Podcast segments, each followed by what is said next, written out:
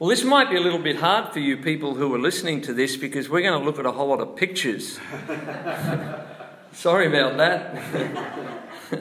uh, yeah, so that's what we're going to do this, uh, this morning. But that scripture, um, I mean, this whole opening, what David spoke about last week, this whole opening to the book of Ephesians. I mean, those of us that have read the Bible a number of times, it's so, you, you just can't read it easily. Um, as David mentioned in the Greek, you know, it's, it's, it's complex, it's long, it's like one big long sentence. You know, the Greek, when you look at the actual Greek writing, there were no punctuation, it was all capitals, and it just looks like gobbledygook. Just, there's no breaks, there's nothing that says pause here, pause there. And so when we turn it into English, we're trying to do our best, aren't we, David? But the, the whole idea of making I mean, who speaks more than one language? Nothing translates one to one, does it? It always has to be translated, which means put into some way of the other language understanding. So I just wish we all spoke original Greek. None of us speak the same Greek that Jesus didn't really speak it anyway, but that they wrote the New Testament in. So this is a translation from Aramaic understanding the original Hebrew into Greek and then from Greek to us. But it's pretty good. Especially because that's the New King James, not the New International. for all those listening, I apologise. That's the New King James. Why? Because A, it's slightly different. It's always good to read lots of different translations because we don't speak the original. Always read more than one translation and, and, and just listen to the way the words are framed. So I just thought very quickly we'd go through this, this slightly different version, but once again remind ourselves Paul is taking us high, isn't it? This is high language. It's not, you know, turn the other cheek and forgive, really kind of simple understand. This, this is high language that we're looking at today. And he's speaking to a people who understood high language that the God of our Lord Jesus Christ, the Father of glory, may give to you the spirit of wisdom and revelation. Um, in some translations, that will have capital S, Holy Spirit. It's up for grabs because the spirit of wisdom and revelation and knowledge of Him is who? The Holy Spirit. So uh, we won't sort of park there. But there's our scripture that the eyes of your understanding being enlightened or opened, that you may know what is the hope of his calling, what are the riches of the glory of his inheritance to the, in the saints, and what is the exceeding greatness of his power towards us who believe. High language, isn't it?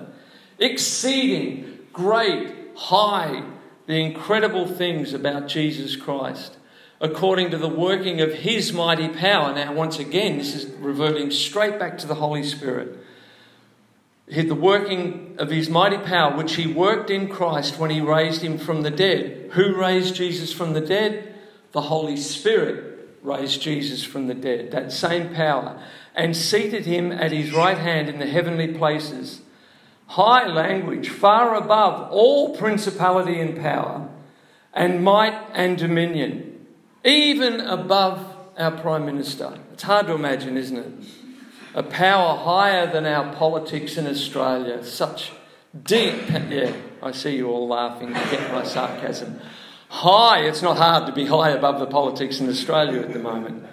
High above our politics and every name that is named, not only, and here we go, not only in this age, but also in the age which is to come. So that's Paul talking a couple of thousand years ago. So he's talking about 2,000 years ago, and who? Us, the age that is to come. He's talking about all time because now he brings it to the end of time.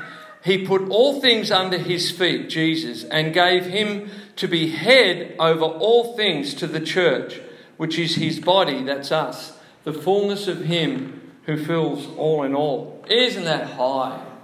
It's way up there. I mean, and he finishes it with Jesus at the end of all time, because there's that thing that says he will put all things under his feet. Now, we know at the moment that hasn't happened yet. Well, I hope it hasn't happened, or we're in trouble, people. Because we know that when God said, Sit beside me at my throne to his son, and it, it says that God will bring everything under his feet, we know that means the end, the end, capital T H E E N D, the end. That hasn't quite happened yet. We're in that period of time where Jesus is on the throne. However, he has not come back to bring every name literally to his feet. So we're in that same age as the people in Ephesus. Jesus has died, he's been resurrected by the power of the Spirit, and this is now a good, it could be 20 years later that Paul is writing to a group of people that are in a city that is the third most important city in the Roman Empire. And that's where we're going to go for a visit. We're going to go for a tour through Ephesus. You ready for this? Sorry, people who are listening in the recording. I'll, I'll try and explain it as I go. Well, there's a picture of the main drag of Ephesus. Um, this is just a year ago. And as you can see, there's lots and lots of what? Tourists. Or you actually, what you do call them over there, most of the people, they're pilgrims. They're not tourists, it's spiritually deductible money. They've gone over to Ephesus. it's in Turkey, by the way, not Greece. Ephesus is in Turkey. And um, they've gone over there, and as you can see, there it, it's hot. Boy, it gets hot over there. It's once again a different heat to here. But when you're walking, the buses drop you off up top. Has anyone done this by the chance, Ephesus? The buses, yeah, cool. The buses drop you off up the top, don't they? And then you walk down, and depending on which tour you're on, one hour, two hours, three hours, four hours later, they pick you up at the other end. It's only about a kilometre and a half, but there is so much to see. You could spend a whole day there. Um, I'm lucky to be able to say I've been there three times, and you just you don't catch it all by any means especially when you're videoing, which is why I was there. But that's what it looks like almost every day. Tourist after tourist. It's the most important tourism site in Turkey today as well. There's better biblical sites. There's better biblical sites that are more. Laodicea, you know, you know the name Laodicea, is an unbelievable site puts this to shame, but this is the better tourist site because it's on the tourist route where all the tourists go and where the cruise ships come in.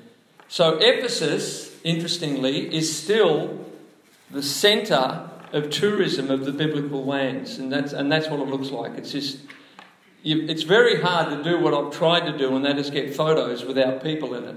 But if you notice, there's a thing that says people can't walk down there. because it's just always jam packed. This is what Ephesus looks like. That's actually one of the main drags that went all the way down. It's now five kilometres from the water, yet then it had a whole lot of water. Um, it's interesting for people that whole thing about you know um, the change, the planet, uh, you know, climate change and all that. Go work it out in Ephesus, because that see the end of that street. That was that was the pier. And now it's five kilometres to the water. That's how much silt has come down out of the mountains to, to jam pack the, the. It was deep enough for ships to come in in the day. That was the port at the end. It, we're talking here an amazing city. And that was its, one of its main streets. And see, in between each one of those pillars, that was a shop. So that was just like the high point. High point. It was just like the, the shopping mall, the Agora, although the Agora is up the top end the main centre. This isn't one of the, the main main streets. This is just like Douglas Parade. That's what it's like. It's just just looks like today in a sense, kind of in a sense. Okay. Now we're going to look at one of the many, many, many kinds of things that you find in a place like Ephesus. This, of course, would have been buried under the dirt. Some archaeologists found it and went, woohoo! My, you know, doctorate's going to look real good because I found now, some of you are actually worshipping this God right now, perhaps. Phil, no, he hasn't got his sneakers on. Nike? Anyone wearing Nike? This is the goddess Nike. This is the goddess that we still celebrate because see the wings and see the wreath in the hand up the top there? I win. I am the goddess who wins. I am this goddess. So that's where that's why Nike chose Nike for the shoes. I am the goddess. I am the one who wins. It's all connected. So I just thought I'd throw that one in, a little bit of, you know, worship of foreign gods. This, they've only excavated in the last 10 or 15 years. This are the houses, and it is amazing. They've got their Tooraks just as we have our Tooraks. The people that never move, that live in that, on, the, on the hill, they always live in a hill. Why? Because they get the views, blah, blah, blah. Just like that at Ephesus, and they've only just in the last 10 or 15 years dug all of this out. And have a look. Can you even see over in the far corner? See the little birdie on the wall? Imagine being the archaeologist that, that discovered that, like, that cleaned off with a, and they do every bit of it with literally a toothbrush, a fair, you know, because how, imagine putting a scratch through that when you found it. A 2,000 year old piece of art. See the others up the back, the wreaths, and man, these guys knew how to live. This is the rich area, and it's one after the other after the other. You just walk through on a walkway above it. See on the floor, the lion? It's uh, absolutely amazing what these people did. Now, to put all this together, you go past a room about the size of this with a whole lot of just clumsy old tables. And on the top of the tables, I swear, are thousands upon thousands of pieces of pottery about that big. And they lay them all out on the table according to where they found them. And what, what does somebody have to do? Put them together. Try and work out how to put them together. That's what, isn't it? It's so good that people do this because we learn so much about the past because just one of them puts the right one together. And I mean, that's kind of how we even get our scripture through people who dedicate themselves to this kind of work. It's fascinating. As you can see, I really like it. But look at that, that's 2,000 years old. Still there. Imagine if your house was around in 2,000 years' time. It's interesting, isn't it? This is the intimate dwellings that, that like that's the main living room, obviously with the lion on the floor. But we're talking filthy rich. Filthy, filthy, filthy rich. They had heating, like inducted heating and everything through underneath it. All you do is get a few slaves to make a fire. There was a hollow underneath the floors. Easily done. Incredible people. What we're looking at now, if you ignore all the people, that building at the end there, it's called the Library of Ephesus. It's basically pretty much the best library outside Athens. When Ephesus was big, when Paul was in Ephesus, remember by then Athens was not. Athens was a lower, it's hard to imagine, isn't it? The Greek capital, Athens, was a lower city than Ephesus by, by far and wide. That library, the structure that they've got there, in behind that were 300,000 books from all over, or like not just that area, all over. 300. Now, books in the 2,000 years ago, books, parchments. You know what I mean? We think like nice little book, or nowadays bring the phone out. We're talking parchments. It was massive, massive. Ephesus was a place of learning. We begin to understand this high language that Paul's bringing to them. Ephesus was an amazing city, and there it is. Can you see that big thing in the end there under the hill? That is 2,000 years old theatre. It is, it's mind blowing, isn't it, when you walk into it? And you know what we've done? We, we do lectures when we do the tours with the Bible College and that. And one day I thought, well, let's do it. We took all of the, the little team, about 20 people, and we sat halfway up. We put one, our, our guy that was doing a little, um, like a devotion for that day, the minister, we put him down on the ground. So can you look at the distance from the ground right up to halfway through. He spoke in a normal voice, just like that, and we heard him clear as day. Isn't, that amazing? You sit in these things, we, we, we sing in them. They say, when no one else is around, and we've done this in one of the theatres in uh, Israel, they say, get a coin out and drop a coin, and you will hear it in the top of the amphitheatre. And you do. Isn't that, isn't that mind blowing? They, did, they, didn't, they kind of didn't have roofs, obviously not made of stone, but they, they made great big cloths and they'd be hanging and flapping in the breeze to keep the sun off the people. Amazing theatres. And that's what we want to talk about. We want to talk about this lady. I don't know if you've ever read the book of Acts. The book of Acts has this whole part where Paul eventually gets to the city of Ephesus. He walks into the city of Ephesus, he begins to preach Jesus Christ, and all of a sudden some trouble starts. And it builds and it builds. And, and when you read this, you read it in half a chapter, but we're talking over a period of time. Paul stayed in the city for quite a while. There was a group of people that got really, really narky with this guy, Paul. Why? Because they were the people that built these. Now, that is a big statue. It stands, it's in the Ephesus Museum, but it would stand taller than my hand is now, probably another couple of feet. That's a big statue. And you can see it's a kind of a woman, but she's really in trouble. You can see those things that almost, yeah, we look at it and we go, are they breasts? Are they actually a billion and one breasts? And that's what archaeologists have been asking for a long, long time. And they've kind of almost assumed, well, yes, because why? It's Artemis, the fertility god. The Artemis, the, the woman that will bless women. So they looked at that and you just automatically assume, oh, yeah, you know, they're the many breasted one. You've probably heard that saying. The many breasted one, which obviously, from a fertility point of view, makes sense, kind of, but not necessarily. And when you have a close up, which I'm not going to come to, but even underneath there, the trick that gives this away, see in the legs, or where the legs would be, there's little statuettes. They're lions and bulls. Ah, and the penny begins to drop. They're actually testicles. Because fertility, a woman with all of those strung around her neck, is a real sign of, of quite of power. But it's the testicles of bulls that stand. You know, excuse me for being so open, but this is what's important. Spiritually, what they're trying to explain is Artemis is the one who will bless my household. If I want to live with a healthy children, with healthy money, with wealth, and be, I must have this goddess in my household to preside over my household. Makes perfect sense. So, whether they are breasts or whether they are testicles, the point is made.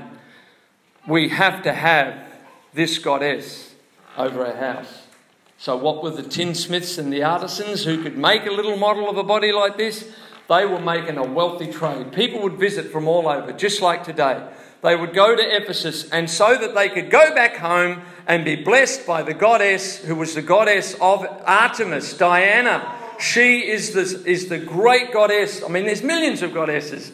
She is the goddess of Ephesus. And what does Ephesus represent? Money, wealth, power. I'm doing fine, thank you.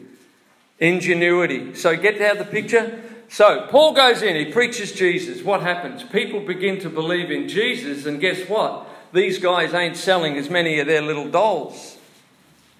And remember, they're not just selling trinkets. They're selling a goddess who will bless your household. Wouldn't you buy one if you thought it was real?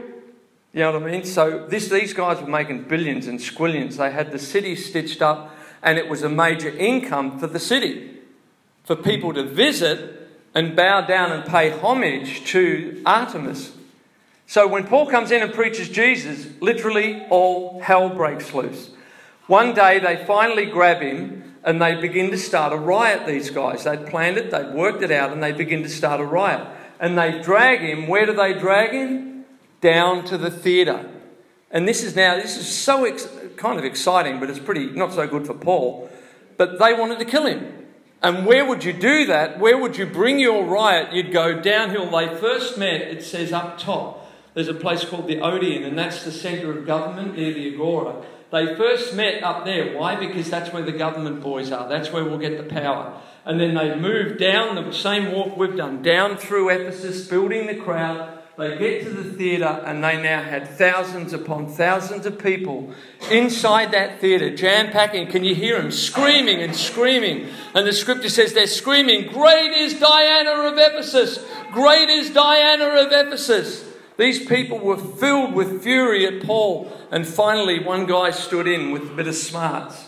And he thought, this is going to go out of hand. This is, we're talking here. It's about Diana. You know what I mean? We're not talking, we read this stuff and we can so easily just sweep it under the carpet. Oh, you know, and, and then Paul gets away and everything's good. Paul was in, would have been no doubt trembling in fear of his life, still kept up, he would have had a team with him. Paul would not have been alone Team would have been with him, dragged into the centre there, and they wanted to kill him. And thank goodness someone stood up and, you know, said, hey, guys, blah, blah, blah, blah. Read the story. It's in, I think, around chapter 19, I think. Acts 19, yeah. It's a, it's a fascinating story, and you'll find it more fascinating now that you've seen Ephesus and you've, you've kind of got the picture. Um, so that's the theatre. Paul was brought down here, and that's where they wanted to kill him. So, see how small the people are? We sat right up there, and you can hear a person speaking with a normal voice. So, theatre acting was so easy to do without a microphone. It's incredible, isn't it? These people were smart. I just thought I'd add that in. Isn't that great? Genuine fake watches. At the end of every tour of Ephesus, when you get to the very end, is, did you remember it? There's no, not a lot of tour, tourist places up top. Why? Because watch Ephesus go down, and what can you buy? Little Dianas. you name it, including genuine fake watches. Okay, we're coming towards my conclusion. That's a little part of what the city looked like, but you can see the, the theatre over the back there. We've just walked a kilometre down through the, uh, the library, is right dead centre up the top. We've walked down, and all of those tourist fake watches are actually right where that temple stands there. It's just massive. And of course, the sea was behind. Oh, and there's a wall all the way around it. This was an amazing city. They even had terracotta pipes. This is the sort of thing that fascinates me and my boss, archaeology. We're talking 2,000 year old terracotta pipes, very similar to the ones that were being used up until the plastic and concrete of today, for their heating. And they've found all of them, even the way they were joined, is almost identical to how our pipes were laid up until a few years back. Now we use plastic and other things. Remember terracotta pipes here? You'd be digging in the garden and, oh! and you know, you'd hit a terracotta pipe. 2,000 years. I think you've got my point. Ephesus was some city. They were some people. They were smart. And then we've come to this scripture. This high language that Paul is saying to these incredibly intelligent people. And this is how he opens his letter. He doesn't open his letter and go straight into the gospel. He opens his letter and he goes high. Why? These people were high people. They were the snobs. If you lived in Ephesus, you were a snob of the Roman Empire in Asia. Get the picture? The people of Ephesus were not dumb, nor were they people of war. Funnily, they, they weren't people of war. It's, why bother? when you've got everything, why bother going to war to try and get more than everything? They built an incredible city with none of our high technology. None of our high technology. They had wealth, order, and status. Let me ask you a question. If I had a calculator here, and I gave a calculator to Phil, and then I grabbed Liz, and I gave you a pen and paper. Calculator, pen and paper. And I said, What's the uh, area of a circle that has a circumference of 6.32? You've got a calculator, and you're about to, well, we all know pi, don't we? Pi, Pythagoras, pi, going back a little bit into our Greek.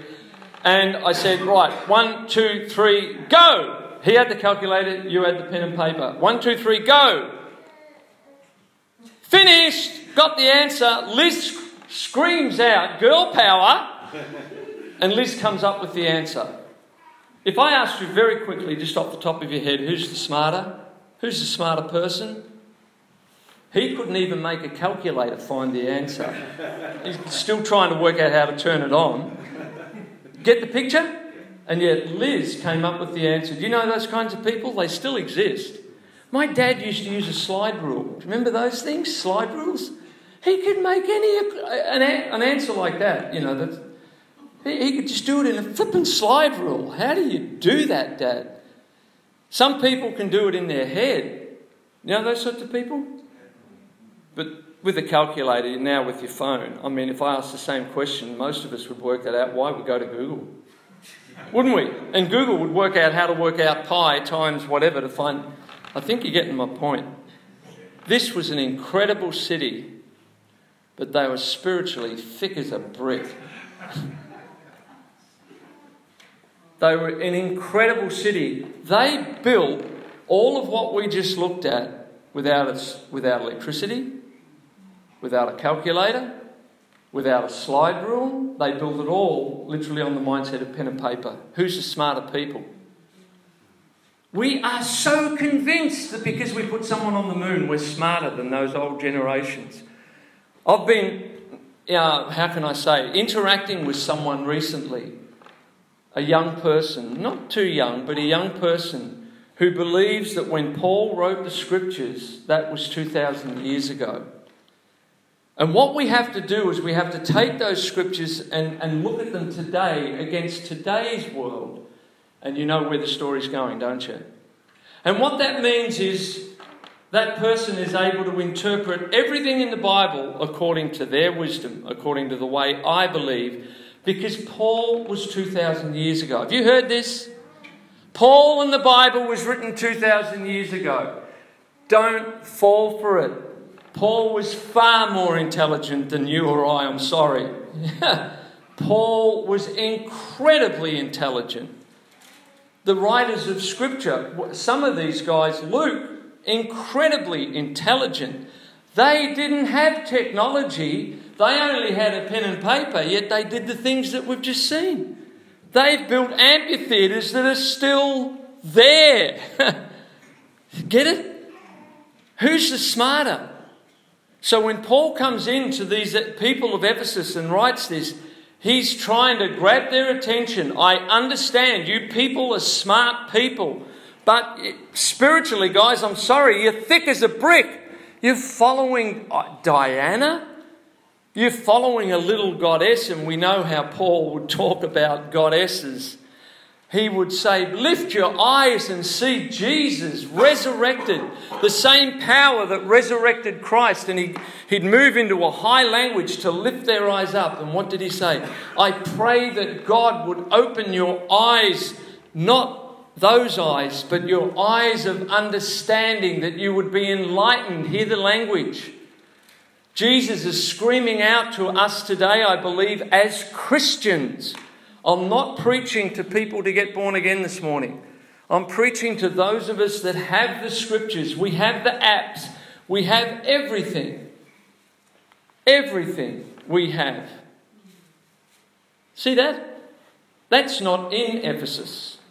It was so flipping big, they made it a taxi drive out of Ephesus. You had to walk a kilometre Oh, by the way, Ephesus doesn't exist anymore. There's no new city. It's just a tiny little city that thrives on the popularity of these ruins. Ephesus does no longer exist. But that, that is the temple of Artemis. And it's not even in the city. Why? Look how big it is against those people at the bottom. I mean, that would dwarf even one of any Melbourne's biggest buildings. It's one of the seven wonders of the world and even just looking at that, you stand back and just go, unbelievable. How did people without a chainsaw, without electricity, without petrol engines, how can they do this? How can they, how can they make these things? With ceilings, with roofs. It's incredible. Don't ever, as we read the book of Ephesians, take for granted the people of the past that Paul was talking to. Don't ever fall for the idea that because it was 2,000 years ago, we need to reinterpret it. The same language that Paul spoke to them is this language he's speaking today. Lift your eyes. Lift your eyes, and he brings it to the King of Kings and the Lord of Lords. He's lift your eyes. I pray that you would understand and be enlightened. That's the temple of Artemis today.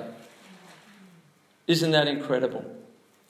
That's all that's left. And that pillar was made out of the rubble on the ground, and they're not, they're just bits of pillars that they're put together. It's rather, it's rather sad, isn't it?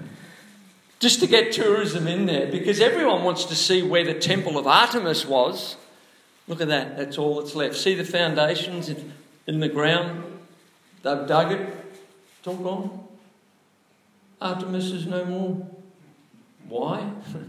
because a guy called Paul went into that city and started the ball rolling. Lift your eyes up to Jesus. Get your eyes off the idols. Same messages today. Put your eyes up upon Jesus. It's just incredible. Open the eyes of my heart. We sing that song, we're going to sing it, we pray that prayer. I pray this could be our prayer that for all my knowledge, my wealth, and my debt, my Google accounts, my Netflix, my History Channel, my fashion, my wisdom, my experience, my intelligence, and my pure charm. we have so much. It is so easy to rely on what we have, to rely on what makes us a great nation. Even as Australians, it's great that we've got pride and national pride in all the things that make us great. But sometimes it's the very things that make us great, can be the very things that trip us up. Just read history. Sometimes the very things that made Ephesus great, you saw it. That is the temple that made Ephesus the center of the universe where everyone would come and visit to be blessed by the goddess Artemis. I ask the question the Bible, at the end of where Paul's passage is, he, he finishes with the throne. Now, there's a reason Paul's done that. He's capped off his introduction. He's lifted their eyes. He said, Open your eyes. And I found it fascinating when I read this and put it together. I'd never seen it before. He brings it to the throne. This is a message to Christians. This is a message to you and I.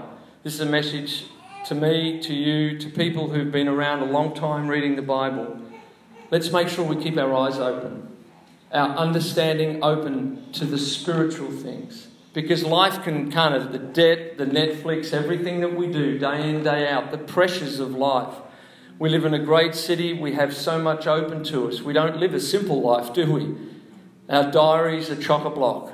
It's so easy to take our eyes off the real spiritual things. And of course, my prayer is that on the day that we stand in front of the throne, we're not going to be like the Temple of Artemis.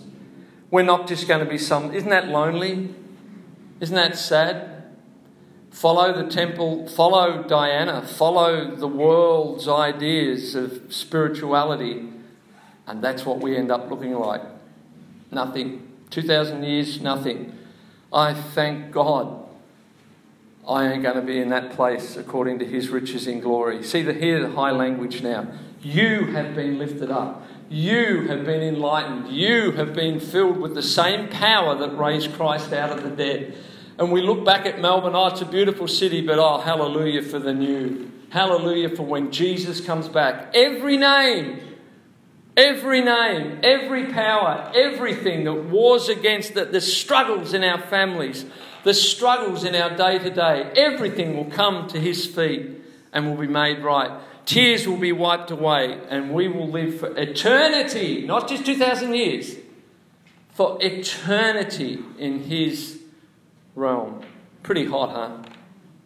I pray that God would open your eyes to this incredible thing that God has done for us and the incredible eternity that we have that in 2,000 years they're not going to be, you know, looking at some empty vessel and say that was Tex's life. Fantastic, isn't it? We serve a fantastic God. I pray that's been enlightening and eye opening and enjoyable touring around Ephesus. Thank you.